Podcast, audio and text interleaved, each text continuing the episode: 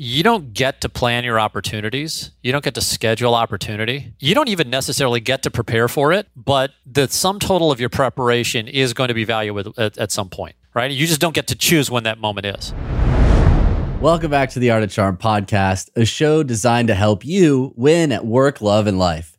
We know you have what it takes to reach your full potential, and every week we share with you interviews and strategies to help you develop the right social skills and mindsets to succeed. You shouldn't have to settle for anything less than extraordinary. We've invited some of the best mentors in the world to share their X factor, combining their unique skills and beliefs to become more confident, create fulfilling relationships, and unlock hidden opportunities within your network. I'm AJ. And I'm Johnny. Not only have we been doing this podcast with great tips, scientifically proven social strategies, and amazing guests, We've also been delivering live and online advanced social skills training programs for over a decade. If what you learned on this show has helped you in your life, imagine what one of our tailored programs can do for you.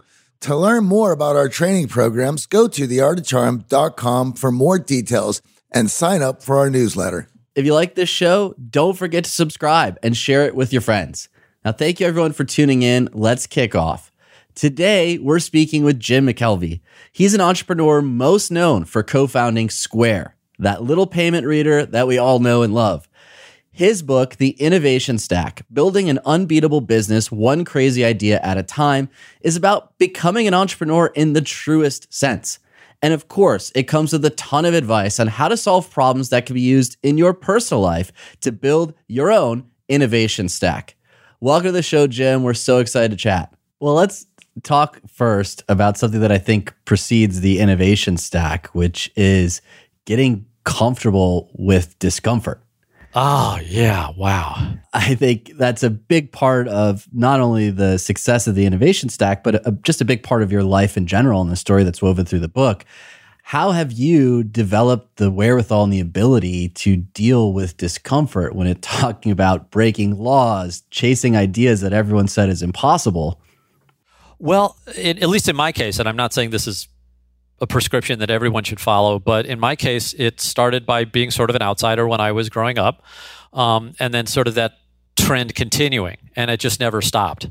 Um, most people get back on track either to college or after college when they get a job. I didn't actually do that. I became a glass blower, and then I started a company that I didn't know anything about. So I've I've always had this weird sort of outsider status, and so when I was more of an outsider, it didn't shock me as much as some people who were used to fitting in.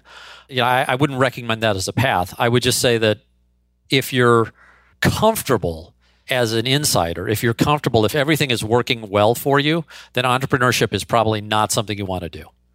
Just because, look, if, if, if everyone's getting along and everything is going well, you probably don't want to risk it. Let me ask you in that feeling of being an outsider, and as long as you have felt like that and have realized that about yourself, is there any signaling that you could see in others that immediately allow you to to know who you're that you're dealing with one of you?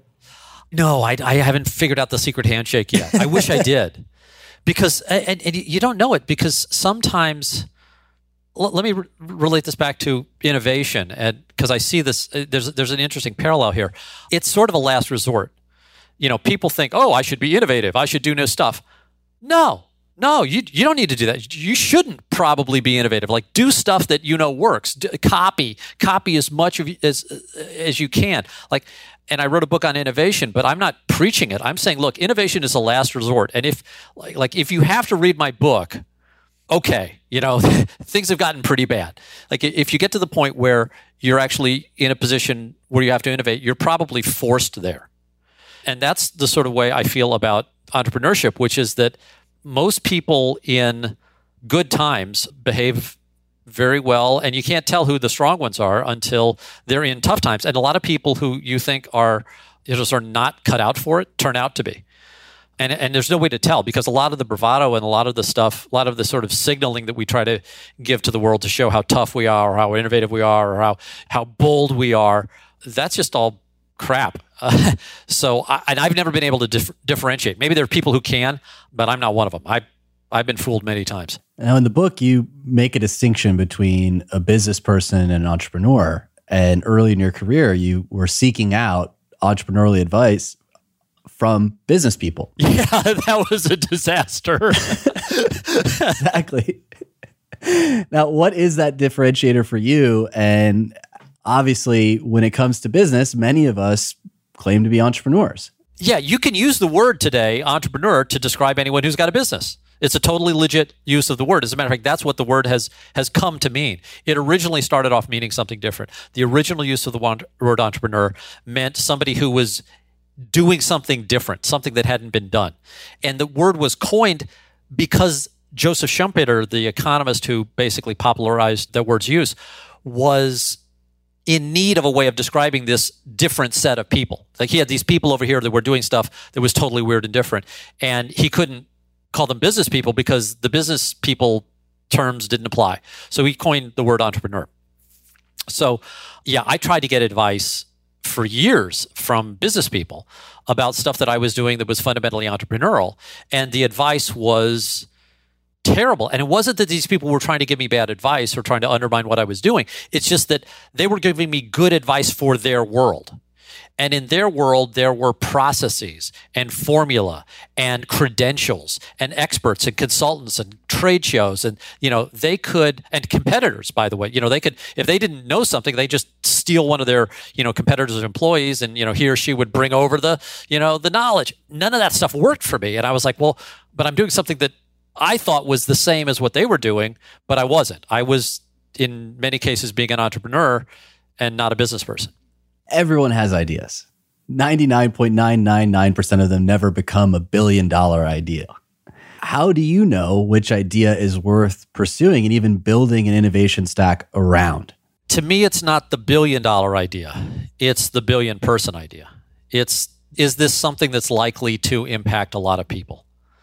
So, in the case of Square, it was reasonably easy to infer that there were a lot of small business people it was reasonably easy to infer, having been a small business person, that if I liked something, there might be other people who would like the same thing. But of course, you can't prove that. So, one of the dangers, and I don't know that there's a solution for this, but one of the dangers of doing something new is that nobody may care. You may build it and they go, oh, well, I don't, I don't want that, right? You're a weirdo and you have this thing you want, but nobody else does. And, and that was a definite danger when we started Square. Jack and I made a bet at the beginning of the company that uh, we would meet and either have hot dogs or champagne on the one year anniversary, depending on whether or not we were successful. And it turns out we had champagne, but that was not known at the beginning. You know, AJ, you, it's a really good question because, like, wrapped in your question, there's sort of a sub question, which is the please give me a formula. Please give me a guarantee. Please, please tell me that if I follow this checklist, that I will be successful right? You want this checklist. There are no checklists in my book. There are no checklists. It, like if you're going to do something that hasn't been done before, like there can't be a checklist baked into your question, which was a, which was a serious, legit question. Is this sort of thing that says, "Please give me the formula that's going to guarantee success in something that's never been done." And what I'm telling you is, while there is no formula for that, the best that we can do, I think, is sort of discuss what it feels like and what others have have experienced as they go through that process and then draw those parallels out not because it's going to give you a checklist but because if you find yourself in that situation one of the things that will almost certainly happen and it certainly happened to me is you will start doubting yourself. You will deeply, deeply doubt what you're doing because all your friends who care about you will be telling you, don't do this. Your physiology will feel weird because you're you're separating from the herd and people are comfortable when they're together. And when you start separating too much, humans get nervous. That's that's how we're wired. And if you see at least that there is a pattern of success that other people have followed in the past and you recognize you're on that path, you may not quit as quickly. Well, that's your argument around the business person versus the entrepreneur, yeah. right? The, the business person wants the checklist so they can follow the path that's carved out for them and make sure that they have processes around exactly each step so that they can succeed. What I recognized in the book was this blend of audacity but humility. Because you had to be audacious to take on banks, break laws, dive in headfirst to merchant processing and not only that, really envision a market that no one else saw. Like as you were talking about the pyramid and, and adding that other layer to the pyramid that no one was servicing, no one was talking about, merchants who are doing less than $10,000 a year as an opportunity to get to the billion, to get to the level that you guys had put together. You know, I wonder is that part of your personality, both of those, or is that a combination of you and Jack teaming up together? Is one of you audacious and one of you's more humble, or how did that work to have the chutzpah to chase after this? But at the same time, admit, I don't know everything. We're going to break stuff along the way. And just to add to that question, I remember the first time I had seen Square and it was mind blowing. And my first thought was, how is that legal? Yeah, well, you probably saw the early version and you wouldn't have liked the answer. so, in reading this, I kept thinking back to when I had first seen it and what that meant. And I mean, immediately when I had seen it, how it worked. And I also have a, a, a history in the music industry.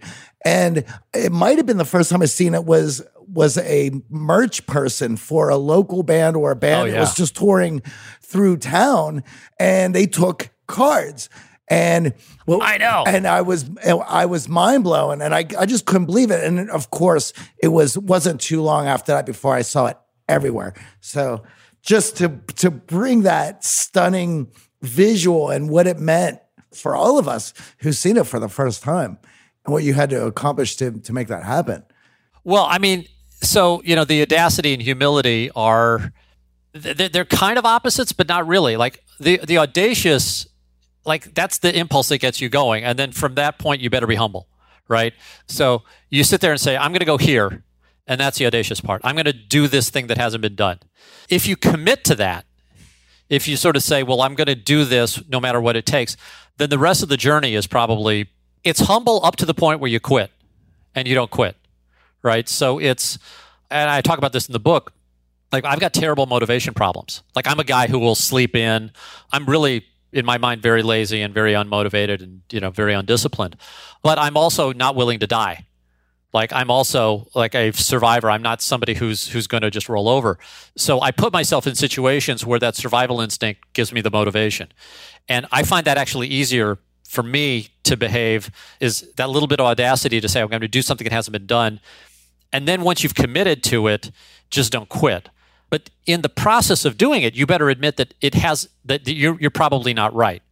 So you're not going to you know just come in one morning and have the exact solution and it's going to work on the first try or the 20th try or uh, the 50th try i mean there's there's that like if you think you're infallible uh, that's a bad way to be i mean you, you, you there, there are probably some professions where that's a good thing. Entrepreneurship is not one. Yeah. Obviously, there were certainly moments, and we we can talk a little bit later about Amazon entering the ring, where quitting seemed like the viable option. What you it can't be done. Was there a counterbalance between you and Jack in those moments of questioning the idea and, and pushing forward? No, it's funny. Um, you know, Jack and I are not alike in a lot of ways externally because I'm pretty bombastic and I talk a lot, and Jack's very quiet. And you know he he appears more thoughtful because he doesn't speak, and I appear more impulsive because I'll say the first thing that comes into my mind. But we're remarkably similarly aligned when it comes to the problems that we choose to face and the way we think about them. Like for me, things got exciting at the company when I realized that what we were doing broke a bunch of laws and and was therefore going to be really difficult to do and Jack was similarly motivated so it was not you know I, I, won't I won't speak for you know sort of Jack uh, or his his motivations but I didn't sense any discord anytime along the way and certainly he didn't he didn't quit when on the first day I said guys what we're doing is illegal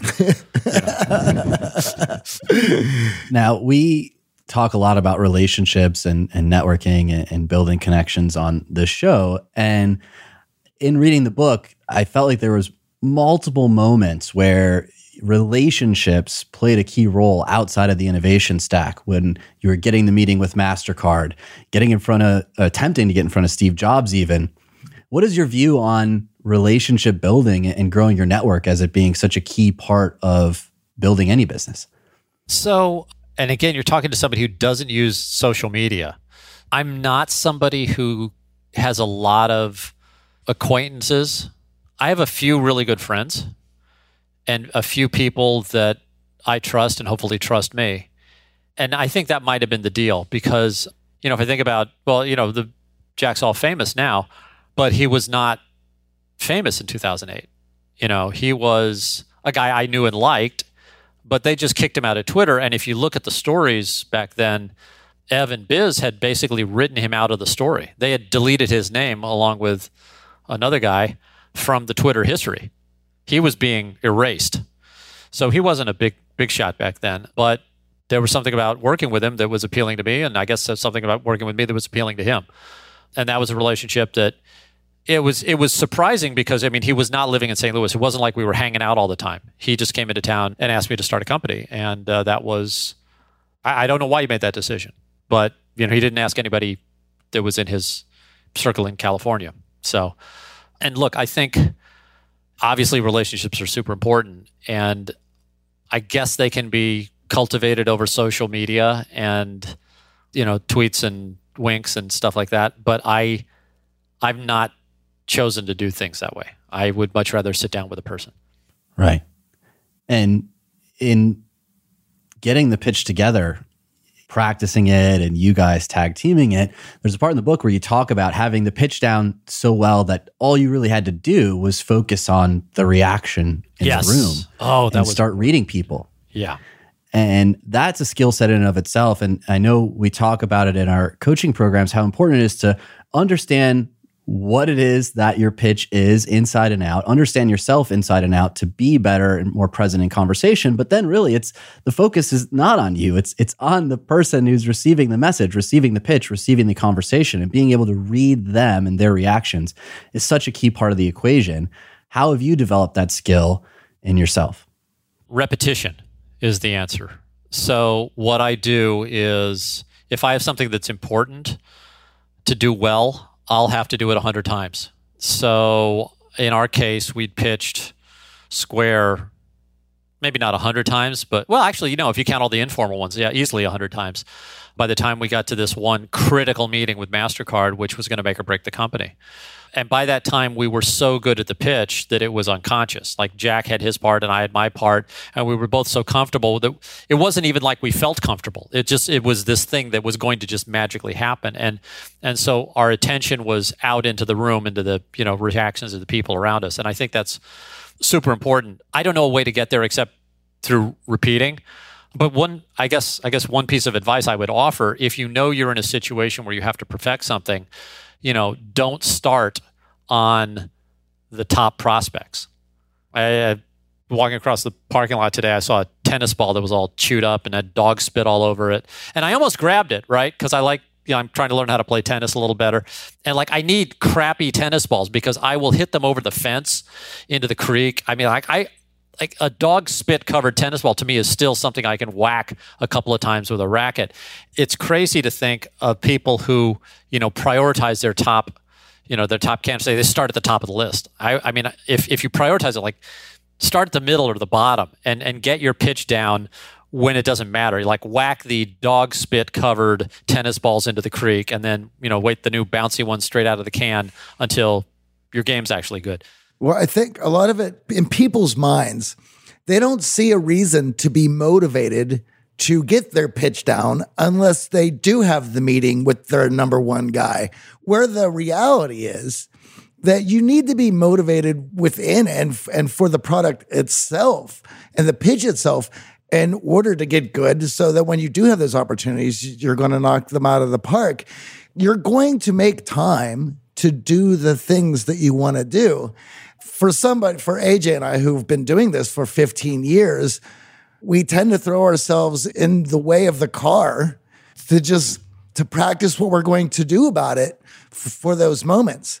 I guess the part is for the people who are looking for for that motivation or what would you tell them in that in that position while they're they're waiting for these opportunities? Well, I, I would just say this that you don't get to plan your opportunities. You don't get to schedule opportunity. You don't even necessarily get to prepare for it, but the sum total of your preparation is going to be valuable at, at some point, right? You just don't get to choose when that moment is. And now a quick message from our newest sponsor. Remember, supporting our sponsors is the best way to support the show. That's right. AJ, did you know socks, tees, and underwear are the three most requested clothing items in homeless shelters? I had absolutely no idea. Bombas knows, and they're doing something about it, making ridiculously comfortable versions of all three and donating one for every item sold. With all the clothing brands out there, it's nice to find some basics that don't just feel good, but do good too. That is completely amazing. And that's why we're so excited to be working with our newest sponsor, Bombas. To date, Bombas, one purchase equals one donated commitment, has helped customers donate over 100 million essential clothing items to people facing homelessness. That's a lot of good done by people just buying the Bombas they wear every day. Visit bombas.com slash charm and use code charm for 20% off your first purchase. And once you try Bombas, you'll know why so many people have purchased and donated so many. The comfort geniuses at Bombas work tirelessly to make your everyday things your favorite things. Whether it's an arch supporting sock that feels like it was sculpted to your foot, a buttery soft tee with no itchy tag, or underwear that feels like nothing while supporting everything. The best part, AJ, Bombas has a 100% happiness guarantee. So if you got the wrong size, your dog chews up your socks, or a pair vanishes in the washing machine, and you know they will, it's easy to get a free return, exchange, or replacement. There's nothing worse than when Puppers gets a hold of my favorite Bombas athletic socks. They're precision engineered for being active with sweat wicking power, impact cushioning, blister defense, and no annoying toe seams that get between you and your goals. I try to limit my essential purchases to one time a year, and I was so pumped to know that Bombas has my underwear, socks, and tees needs completely covered. I have been loving the soft underwear and tees here in Medellin. Ready to get comfy and give back? Head over to bombas.com slash charm and use code CHARM for 20% off your first purchase. That's B-O-M-B-A-S dot com slash charm and use code CHARM at checkout. So it wasn't like we knew that we were going to have this big meeting a year and a half into the company that was going to make or break us. Okay. But we were preparing as if that was happening. But it wasn't even a conscious prep. It was just like this crafting what we were saying and what we were doing. And a lot of it was more doing than saying. Like our pitch was mostly visual. I, I will never describe something that I can show. And I will never show something that I can let the other person do by themselves right? So my best pitch is I hand a product and I sit back and I go, there. And I'm totally silent. And there's this awkward moment where the person has to realize to do it themselves. And then usually they do, and, and then it's awesome. That led to 147 reasons that this could fail. yeah. It, those practice repetitions, the list went from 100 to 101 and it allowed you to see other angles and get the idea to a place that VCs would say, take my money, let's go. Oh yeah, I mean the VCs were getting pissed off when we didn't take their money. Like they were they were fighting to get into the round, which was really uh, you know that's that's what everybody wants, right? But the way you do that is by at least the way we did it. I, again, there's a lot of people who do it differently. The way we did it was by confronting all the problems that we were likely to have head on. And I'm a VC now. I, you know, spend one day a week sort of doing uh, that stuff, but I'm baffled at the number of pitches that I hear where they don't admit that there are any problems at all. I just flabbergasting. And I would say 90% of the stuff that I hear is just sunshine and graphs moving up and to the right. And it's it's a disaster. It still baffles me why people don't honestly discuss the problems they expect and when they're going to be looking for them immediately. As soon as I start to tell you about something great that I have that you need, your first thought is to push back or look for the holes or look for where it's incomplete. So yeah. by addressing those out of the, the gate, you can focus on, you can get those out of the way. That you can allow the person that you're pitching to concentrate on your pitch and the product rather than looking for those points, those holes. Yeah, it's it, it totally changes the dynamic of a pitch to be completely candid about all the things that could go wrong. And it speaks to a level of confidence in your idea that I think can't be faked. Well, yeah. I mean, but more than that, it changes the whole tenor of the conversation. Because to admit that you don't know something, I, I guess, okay, so back to your question about humility, that's the humility. It's a tangible example of us as a team admitting here are things that we don't know that we can solve. Here's some things that could that could wipe us out, and here are risks that you're going to have to acknowledge if you want to work with us. And that level of honesty sets a totally different tone for a conversation about somebody who's about to give you a bunch of money than one which says, "Hey, it's going to be great. There are no problems." Right. And you introduce a concept in the book that I'd never heard before that I would love to unpack for our audience because I think it's so powerful. And it's this concept of linguistic gravity and how important it is when explaining ideas. We talk about framing a lot on the show. And for some in our audience, they use it without realizing. And I, I thought you really broke it down well in the book. So could you introduce that concept to the audience and how it played a role in the growth of Square? So, linguistic gravity is this concept that I use to help me understand why people don't understand my new ideas. So, I've got a new idea, and I have to then use a word to describe that idea. And if I use a word that somebody else understands, that word comes with a bunch of extra baggage. I, will give you an example of, uh, I think of this one I use in the book. I talk about a submarine. Like, so let's say I'm trying to describe a submarine to you, and I say, well, it's like an underwater car. Okay, which is not really what a submarine is, but if you've never seen a submarine before, it's not like an underwater boat. It's like made under a car seems more like a boat because a boat's kind of open at the top and a car's kind of you know, but but it's like like it's not a car. But if I say car, like the second I think car, you're picturing something that sort of rides around the bottom of the ocean and you're sitting there picturing something that would you know like ride around the bottom as opposed to you know sort of move through the ocean more like a fish does. The words we use come with all this extra baggage. And one of the problems that the entrepreneur has is just communicating this new idea. So i talk about tricks in the book to sort of combat this but one of the things you better recognize is that if you're going to describe your new thing with the word like which is probably the most overused word in the language right now. But if you're going to say, this thing that I'm trying to build is like this other thing that you understand, as soon as you say like, their brain shuts off. Oh, something I already understand? Boom, done. And therefore, they are not going to hear the rest of what you're saying. Now, the problem, of course, is that you will think they're hearing it because they're looking at you and they're nodding or they're in some way giving you these these sort of weak signals that they understand. But almost certainly they will not. So it's uh, it's a danger, and it's even more dangerous if you if you don't even recognize that the phenomenon happens. I think when we're trying to articulate a new idea that we're excited about, it's easy to fall into that trap because what we want more than anything is someone to understand it and get excited too. Yeah, and and I mean, and there there are different sort of parts of this. The other thing you have to recognize, and I talk about this as well, is that you are not qualified to evaluate your own idea. It was funny before we set up this podcast. I was deleting, I was turning off all the Microsoft products on my desktop because they crashed my computer, and I have this, you know, sort of love hate relationship with Microsoft. But I have friends that work there, right? And some of my friends used to work on Word.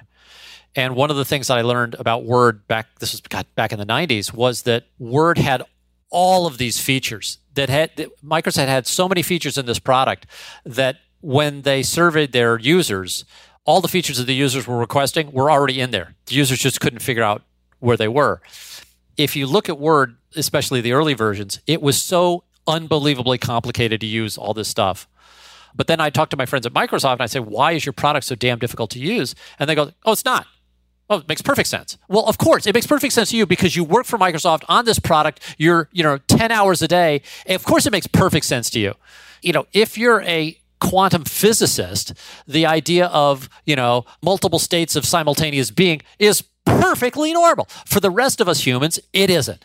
So, one of the things that happens if you're if you're building something is you get so close to that product that all of a sudden things that would totally intimidate or confuse a user seem totally fine to you. So you have to keep in mind that past the first day or two of product development, you yourself are no longer good at it. I think that's such an important concept to understand. And Johnny and I have been way too close to the problem for many years. And and it takes an outside perspective, someone completely green to the industry to ask the question that allow you to start to see things from a different perspective. And when you're tunnel vision on that product that you or idea that you want to succeed, you often are too close and too in the weeds. And of course, in that first moment where you grab a CEO's credit card and magically swipe it through something plugged into the headphone jack and understand that only 80% of the time it works and there's a little nuance to the jiggle and all the stress that goes along with that, you know, that makes for exciting parts to the story.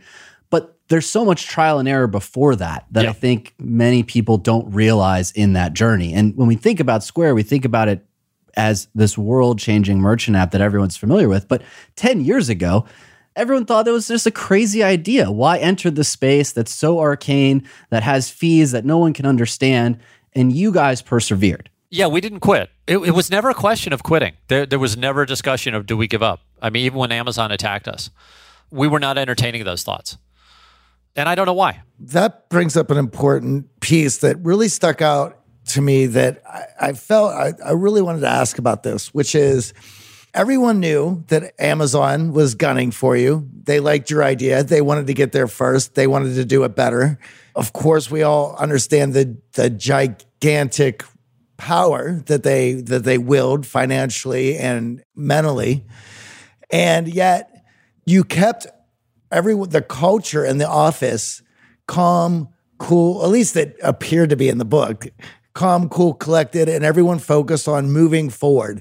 No one wrecking anything, no one backpedaling, no one second guessing what you guys were doing. And so, is there anything you could speak to there of how you were able to do that? Or am I totally misreading that? It was absolutely pandemonium in the office. Well, I, I, I would say yes to both, okay, because it, it was pandemonium, but it was not more pandemonium. Gotcha. Okay, so what happened when Amazon attacked us, when Amazon copied our product and undercut our price, we were already in a in a frantic state of growth. Okay, so at the time, Square was growing 10% week over week, which means the company was doubling in size every other month. So just think of the strains on all systems, like the bathrooms to the servers to like every like people are stressed out. So so now add to that level of stress, oh, and Amazon's gunning for you. Okay. Now you may sit there and go, "Oh crap." Okay. But the question is can you be more stressed out? Like is is is the fact that on top of all that now we have Amazon chos- chasing us, does that does that take the absolute level of stress up a notch? And the answer is not really in our case, because we were so darn busy with stuff that we knew we had to do for our customers, and we had you know hundreds of thousands of them, if not millions, by that time, it really didn't affect what we did that much. So there wasn't a state change. The second thing about the Amazon attack was we didn't know what to do, and you know when when Amazon did that, the first thing I did along with some of the executive team was we started looking for other companies that had beaten Amazon as startups and found there were none. Like it was just a null set. There was no no company had as a startup had taken on Amazon and won. Can't be a good feeling. Well, it was terrible, but like I, I, it was, we were probably lucky because we would have been strongly tempted to copy what they did, as opposed to do what we knew we should be doing. And but because we didn't have any instruction manual on how to get out of this mess, and then we started looking at what we were doing and couldn't think of anything different to do, and then our conclusion was, well, I guess we'll just keep doing the same stuff. You know, like we're not we're not going to change anything. So I would say Square did not react externally at all to the Amazon attack, and yet we still won. That actually, and I tell this at the beginning of the book, that was the reason I wrote the thing, was because even after we won, it was gnawing away at me to answer the question why. You know, you read these stories about these guys that, you know, fall out of planes and their parachutes don't open and they fall to the ground and live, right? You know, a guy falls out of a plane, splats. Okay, we expect him to die. But like if you fall out of a plane from 30,000 feet, we expect you to die.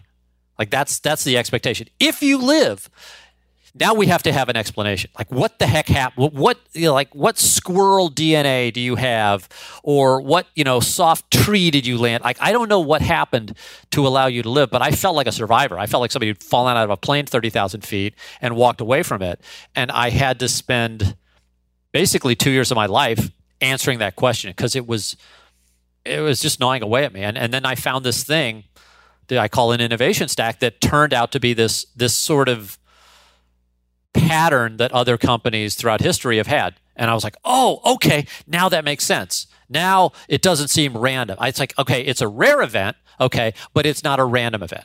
Well, let's unpack innovation stack for our audience and walk through what Square's innovation stack was because I think again, innovation is such a loaded word. And when many people think of innovation, they think of, you know, fireworks, explosion, this huge aha moment. And, and what the book really articulates is a systematic adjustment to the facts and data in front of you and solving the problems as they arise instead of sitting there for days with a blank whiteboard trying to come up with your eureka moment. Yeah. So, what do you mean by innovation stack? And I'd love to unpack how you're using this now with your new venture LaunchCode. So, an innovation stack is a series of reactions. And I say reactions because I don't believe that most innovation is voluntary. Okay? Like most innovation is if it's if you sit there and say i need to be creative and innovative that's probably not going to work. What works is i'm not going to die and i need to do something different because nothing around nothing that i have right now works so i have to figure out something new. Okay? And the dirty little secret about doing something new is that's probably not going to work either so you're going to have to try multiple new things. And some of those things will work, but then they'll cause other problems. So now you're going to have to have new solutions to those other problems, assuming you can't copy the solution for that. And this process repeats and repeats and repeats. And if you look at these companies that I study in the book, all of them made these choices to create new offerings. You know, affordable furniture, low cost travel, banking open to normal people credit card processing for small merchants, including individuals, electric cars. Like you can, you can, there, there literally thousands of examples of these. But if you look at the process that these companies go through, it's building a lot of different innovations. And then those innovations themselves affect each other. So the thing you do you know, let's say that your fifth innovation, if you want to start counting, well, that may affect the third and the second. So now you got to go back and tweak those two. And now one of them isn't working correctly because of something you have to, and, and, and it gets this snarly mess. In Square's case, we ended up doing 14 things that were completely unique in the market.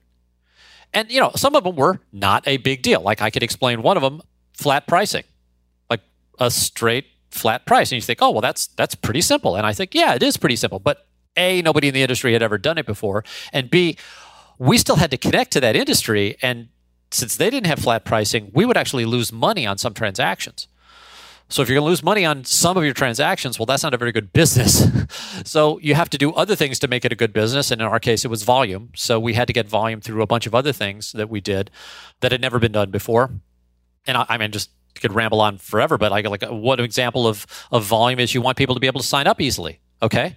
Well, we have a user agreement that you can click online. Okay. And at the time, no bank or credit card processors would allow an online sign up. So, yeah, we're going to give you a simple, you know, one click contract, but the financial institutions won't accept that. So now we have to build our own financial intermediary that does have signed contracts and you know is acceptable. It's, we had to replumb the entire system that was what made Square Square. And these 14 things were ultimately unique in the world. And what I found with not just Square, but all these other companies that I studied is that this is the pattern that repeats is that step one, you pick a problem that's never been solved before. And step two, you do whatever you have to do to solve it. And then step two, a side effect of step two is you get an innovation stack. You get these these dozen things or 20 things or however many you need that turn out to be this unique solution. And then step three, which is the interesting thing, is you become the dominant player in the world. And in every case where I found a company with an innovation stack, they always ended up dominating their market, but not in a way that displaced other companies from that market. It was just they made the market so much bigger. So it's not like Square put a bunch of credit card processors out of business. We just took a bunch of people who had never been processing credit cards and made them Square customers. Yeah, I in reading it and, and recognizing through the examples, it's so customer centric. Understanding that all of these are frictions that potential customers and growing a new market are going to face. Everything from the application process to making it so user friendly. I remember the first time I used Square, it was just a beautiful interface and it was so intuitive. I wouldn't need to get on the phone with someone and explain and fax a document. It it just made everything easier for me, the customer. And of course, it had a benefit to the businesses who were using it because it was new and nifty and then it became viral and you didn't have to spend on marketing. But I think so many of us, when we're proofing out our idea and trying to grow things, we're just focused on our idea and not how the customer, the potential customer, is going to interact with it, use it, and ultimately solve their problem. Well, again, this comes back to that humility. You are not the customer. And you can't experience your product the way a customer can because you're too close to it. And Word 95 makes perfect sense to you, but to some poor guy who wants to, you know, write a letter to his boss and make a couple of spelling corrections, no, it's overwhelming. So that humility has to has to come from somewhere. And I think, you know, that's where learning to shut up is really a great skill set. And and both Jack and I have that. Neither one of us ever interrupts anybody. And even as bombastic as I am, I know uh, you will notice if you guys start talking, I will always stop. And I I never talk over people, and up to and including if I'm listening to a customer and they say something wrong about my product, like I will not correct them. I will just let them go because a lot of times they will at the end tell me something that I might not want to hear, but I need to hear. Well, I remember that moment in the, the MasterCard meeting where it's obvious to everyone in the room that you're breaking the terms of service. and of course, that's a moment of stress where many of us would be like, no, no, it's okay, and, and try to rationalize it. And you just let the executive realize it, turn to his team, realize what you just accomplished. And that exact moment changed the course of, of Square and getting MasterCard and then Visa on board. Yeah, that was a good moment to shut up and and Jack, oh my god, like it was it was funny because like we it wasn't like we rehearsed it, right? I just knew he was not going to say anything, and I was damn sure I was not going to say anything. I was like, I will not say anything, and I was like, and I and I just I had total faith that Jack was just going to be monk like in his silence, and we let the you know because that's the other thing. If you interrupt somebody, you only ever get their superficial ideas. Because if you think about a real thoughtful response to an insightful question or even a dumb question, but like a, a thoughtful response of any type, it's not going to come out some you know sort of instantaneous platitude because like there's no thought to that. But if you actually think about it, there's going to be a pause. There's going to be that you know that, that, that well, it's a moment like I'm having right now. Like I'm, I'm sitting here trying to get this thought out, and I'm I'm formulating the thought as I. So now, if one of you guys interrupts me, like we never get to the conclusion, right?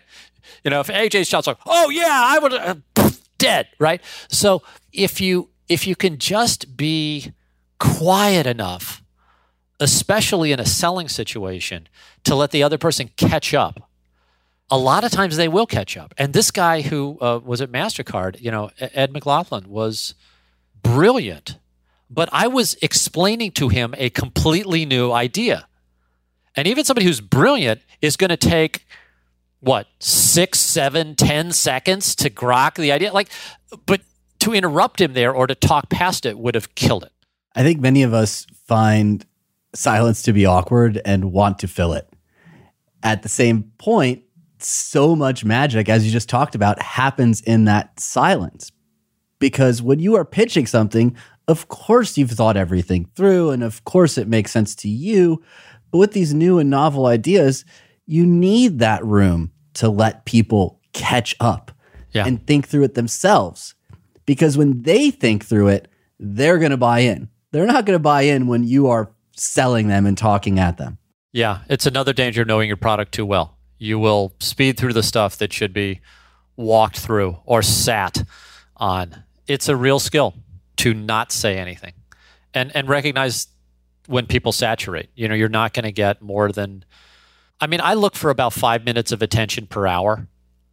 Like if I'm interacting with somebody, I'll try to think about, okay, like maybe if I'm really good, I'll get five minutes of attention this hour where the person's actually paying attention. Well, I think in the innovation stack and and looking at not only Square's case study but the other innovation stacks, so much of it is grounded in the core values of the company.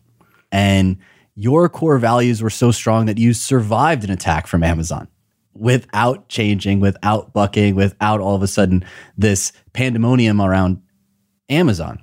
how did those core values come to be? And how important are they when you think about new ventures like LaunchCode and the culture you want to build? So the core values are obviously critically important, although I will say that we did not specifically enunciate them at Square. It wasn't like we had a core value meeting uh, and said, This is what we value. Uh, it was just sort of baked into the culture. Uh, there was a respect for the small merchant. I mean, I was a small merchant. You know, Jack's mom and dad were both small merchants. So, like, we didn't have to say anything. There was a value of design.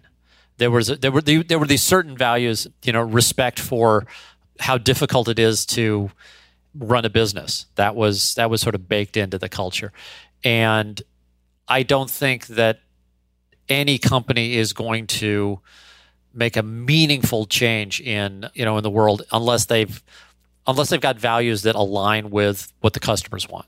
But that's you know okay. That's a completely worthless statement that I just made. It was like, duh, okay, fine, you know, align your values with the customers. The real question is, at what point do you abandon them? Okay. And one of the things that I do in the book is an interesting pricing study where I take a look at how core values, which are sort of ethereal and hard to measure, can be seen in pricing, which is a number and that's easy to measure.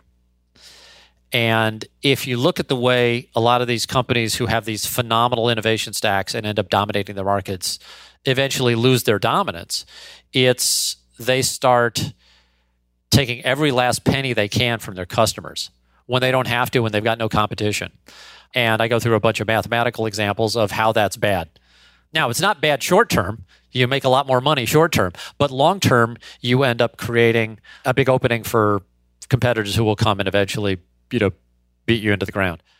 And when we look at the innovation stacks articulated in the book, I think again, it's this integration across all of them. And when you look at competitors and concern about other people entering the market, it's how they all interplay and assemble together to give you that advantage. And and as you talk about at Amazon, you know, they were doing some of those things that you guys were doing. But it becomes mathematically near impossible to clone these super successful businesses because of the interplay around the innovation stack itself. And much like you said earlier, designing a checklist and a framework that anyone could just go and operate is not actually going to create the innovation stack that unlocks these insanely successful businesses. Yeah, and and again, I don't want to make it seem like you you know read my book you're going to get some checklist on how to do it, but I will tell you how the process works. And what I also want to tell people and this is probably more important than the process itself is how accessible this is. So one of the things that I, I note, but I don't really make a big point of, is how literally everybody who I studied was unqualified to do what they did. Okay, so start with Jack and me. Neither one of us knew anything about payments. Zero experience in the payments industry. Jack had never run a small business. You know, I at least had a little experience there, but I mean, Jack was at zero. Like, so two wholly unqualified people in the world of payments. Biggest bank in the world, started by a guy who's a produce vendor. You know, kid dropped out of school at age 15. You know, builds the biggest bank in the world biggest bank in the world by a someone who never you know never finished high school and uh, wasn't even a, in the financial world for uh, for his first you know 30 years. So Kelleher, I mean, no cred as a airline executive. He was a lawyer, right? And and you, you get these examples and after again, and you think, oh well, what does that mean? And the answer is that if you want to be successful under most systems. You need to get qualified, become an expert, and then there is a path that you you walk that path and you become successful. And that works, but not in entrepreneurship. If you're doing something that has never been done before, by definition, there is no expertise. You can't be an expert. The the the Wright brothers were not qualified to fly the first airplane because no human had ever flown. Now, if I want to go out and fly a plane this afternoon, I got to go pass an FAA test. I got to go get a medical. I got to go have a check ride. I got to have all this stuff 40 hours of training, ground school, all the like to be qualified today uh, is possible. To be qualified the first time is not possible. And the reason I wrote the book and I'm trying to get people to, you know, buy it, I'm not even trying to get the people to buy it. I don't care if you steal my book. I don't care if you steal the ideas. I don't care if you like I just want you to find somebody who needs to hear the message that nobody's an expert the first time. That's it. because you come into a situation in your life and you will you will you will get a couple of these where you got a big problem, nobody knows what to do.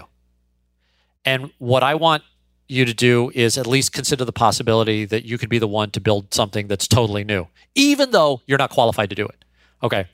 And I tell you these stories about all these unqualified people who built these multi billion dollar behemoth companies, not to sort of show off about how cool it is to build these companies, but to basically say, look, these people were no were not special. They were not different. They were just in a situation where the only solution was to build something new and they did it anyway. And here's what that looks like.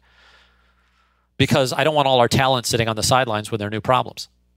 That's the thing. Yeah. The, the point of the book is to is it's, it's yeah yeah it's for you to read it, but really what you want to do because everybody knows somebody they should hand a copy to and say get off the sideline next time you feel like you're unqualified because you'll always be unqualified to do something that's the first in human history.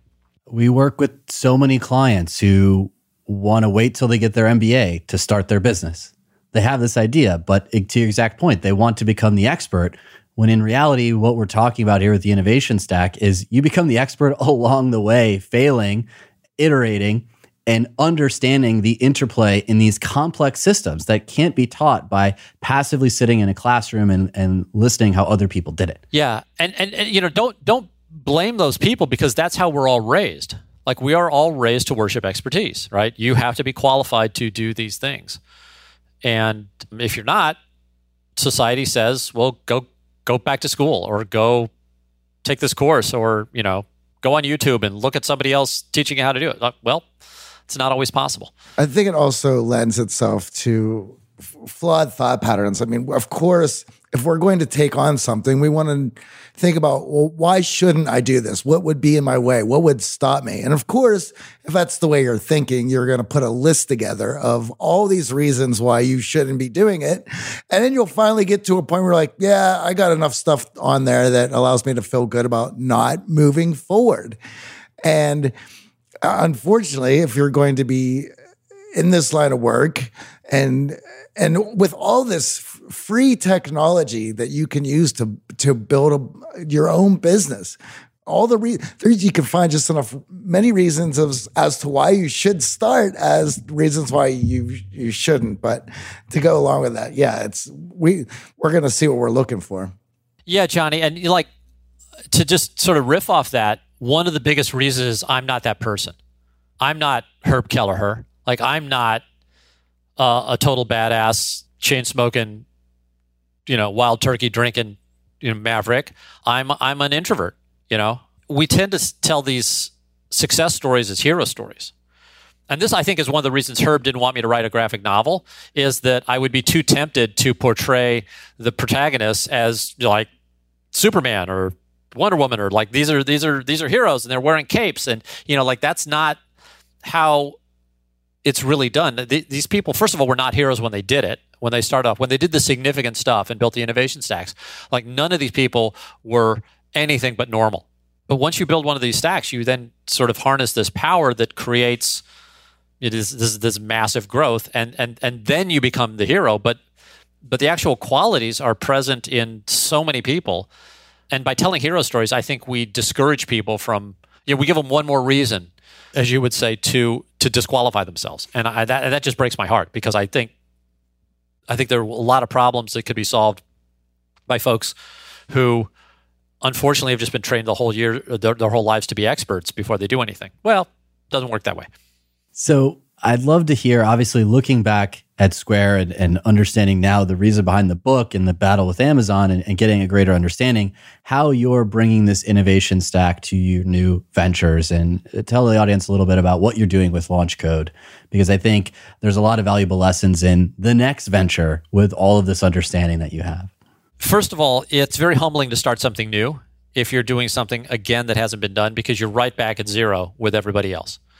So the fact that you've been successful doing it before is only valuable up to the point where you recognize some of the stuff again. You start seeing the same problems or, or similar types of problems and maybe a little bit less intimidated. But aside from that, it's not like you've got any new answers. So, um, uh, five years after uh, starting Square, I started a nonprofit called LaunchCode. I guess it was three years after starting Square, three or four. But um, I was concerned that we had a huge problem with, um, you know, opportunity inclusion in St. Louis. Uh, we had one of the most segregated cities in the in the country. We had people that lived on one side of the street that had basically no opportunity, and at the same time, I knew we had a huge shortage of programmers. So I thought, wonder if we could train up 100,000 programmers, which is the number of people that live below the poverty line in my hometown, about 100,000. So I started this nonprofit called LaunchCode, and we, by placing people who knew how to program into jobs. That doesn't sound hard, but it turns out that it's really, really difficult to place programmers with weird credentials. People want to hire you as a programmer if you've got two years of experience and a degree. And if you don't have that, or if you don't look like what they expect you to look like, you will not get a job, even though you've got the skill. So LaunchCode started as a placement program, and we quickly evolved an innovation stack of our own, which allowed us to take people who didn't have traditional credentials and get them jobs. That then led to another problem, which is that, well, we quickly ran out of people that had the skills. So then we had to open up, open up a training program, but we didn't do that normally either. We did a training in, in very, very different ways, mostly to allow volume because uh, our, our, our training is free. And it turns out that free is really magic because if your program is free, you can maintain the quality standards for graduation that you can't if you're taking somebody's money. So, I mean, let's say AJ wants to be a programmer and he pays me 10,000 bucks for a boot camp or something. Okay. And let's say he's almost good enough to pass. Almost, but not quite. Am I going to say, "Oh, sorry AJ, you didn't make it," or am I going to say, "Hey, thanks for the 10 grand, here's a piece of paper." It turns out that most of the paid education that happens in programming has this way of getting slowly undermined by the fact that the students are actually customers. And because our system is free and open to everybody, we're able to keep a very, very high quality in the graduates because we never have to apologize for making it tough. We'll say, well, if you don't like it, drop out. Like, because there are 50 guys that will take your seat, but we don't have to we don't have to lower our standards ever because we're not charging you anything. So it turns out that works really well. but then the hard part is you got to figure out how to pay for it. So LaunchCode is this thing. We're still evolving an innovation stack, but it's trained thousands of people and gotten them jobs. It's not just the training, it's the fact that we've gotten several thousand people who would not be programmers today working as programmers. So we're pretty happy with that. Yeah. And I know many in our audience, especially with what's going on with COVID, are probably dabbling, thought about coding or career change. And it's an awesome opportunity that you're providing for people to take that leap. Uh, I know when it comes to the coding boot camps, especially the cost, they're they're pretty expensive. And to serve uh, the clients and the prospective students that you are, many of them would be priced out of your typical coding boot camp. LaunchCode, like if you finish the LaunchCode program, we will get you a job flat out. I think our placement rate, it used to be 100%, but it's now like 95%. But that's 95% on the first try. Like you like if we don't place you the first time, we'll come through again. We'll get you on this like so I've never told anybody like if, if you can get through LaunchCode, I'm not saying you can, but thousands have and if you're one of them, you're employed, period. Before we wrap, we love asking all of our guests what their X factor is when a skill set and a mindset come together to make you unique and successful, what do you think your X factor is? I think I vastly underestimate how difficult something is going to be. Like, I think it's no problem. You tell me something we need to do. I'm like, yeah, we can do that. Like that's not, a, I, and I'm always wrong. Like I'm, I woefully underestimate how difficult stuff is. And I know this. I know this is my. I've, I've seen the trade again and again and again. But like the other day, the other day, I was I was sailing through my day and I got everything done and I got home and I was like, something was weird. And what was weird was that I'd accomplished everything that I thought I was going to accomplish that day. And that almost never happens to me. I almost always underestimate how difficult something is to do, which perversely gives me the ability to start journeys that are tougher than they think. or than I think. Um, I, I was I was in the Grand Canyon last week with my son. He's ten, and we're you know walking down into this into this canyon, right? And the hard part about walking into a canyon is walking out, right? Because down is easy, and you're going down and you're going down. And you're like, oh, okay, uh, you know. And at some point, you got to go up. And my son didn't think that he could make it, right? Because he's ten and he was it was you know hundred and something degrees, and and and. But it's amazing. You like you have to make it. Like you can't stay down here. You know, a bunch of you know, you know, sandstone and one dead snake. We saw one dead snake. But I mean, like, so the ability to think that the walk is easier than it actually is is what lets you take the journey. I love that. And it's a valuable lesson for our audience. Johnny and I are excited to check out the graphic novel. So, where can we and our audience find that? Oh, yes, yes. So, it's free and it's at jimmckelvey.com. You could download a free copy. Actually, I think there's even a way you can like mail me your mailing address and I'll mail you a copy. But they're they're they're printed books and they're and they're also just there's a PDF version. But it's chapter nine, and it deserves to be a graphic novel. There's a there's a murder. There's a guy in a cape. There's a destruction of a major city, uh, looting, horses, gunshots. I mean, it's just like yeah, be- better to tell it with pen and ink. Yeah, quite the salesmanship. Thank you so much for joining us, Jim. It was a pleasure. AJ, Johnny, thanks, thanks so much. It's been super cool.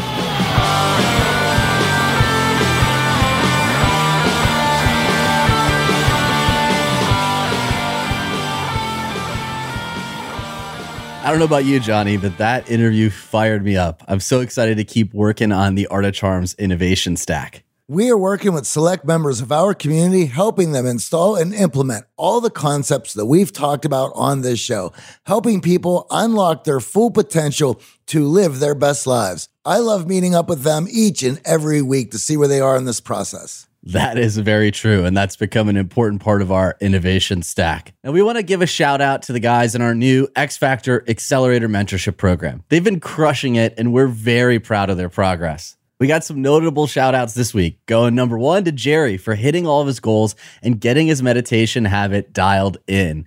Kudos, Jerry. Patrick connecting with his girlfriend on a deeper level with his new deep listening skills and newfound conversational confidence. Kit working through a tough situation at work and a little bit of conflict, but crushing his demo. And lastly, Luis getting back to his regular workouts since his ankle surgery and motivating the group to push themselves physically.